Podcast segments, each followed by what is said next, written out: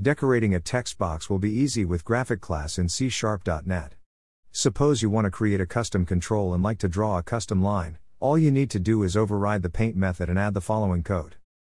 Private color border color equals color.salmon, private int border size equals 2, protected override void on paint paint event args e, base dot on paint e, graphics graph equals e dot graphics, slash slash draw border using, pen pen border equals new pen border color, border size, pen border dot alignment equals system dot drawing dot drawing 2D. Pen alignment dot inset, graph dot draw line pen border, 0, this dot height, 1, this dot width, this dot height, 1. I hope the code snippet helps you and the following will also do the same. Categorize user control properties in C Sharp. Add properties to user control in C Sharp. How to update list view from background worker in WinForm C Sharp.net. How to draw a line below text box using pen in C Sharp.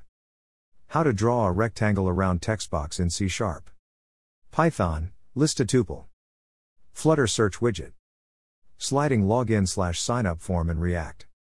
Python SQLite, insertion with tuples and list. C Sharp, view model base class.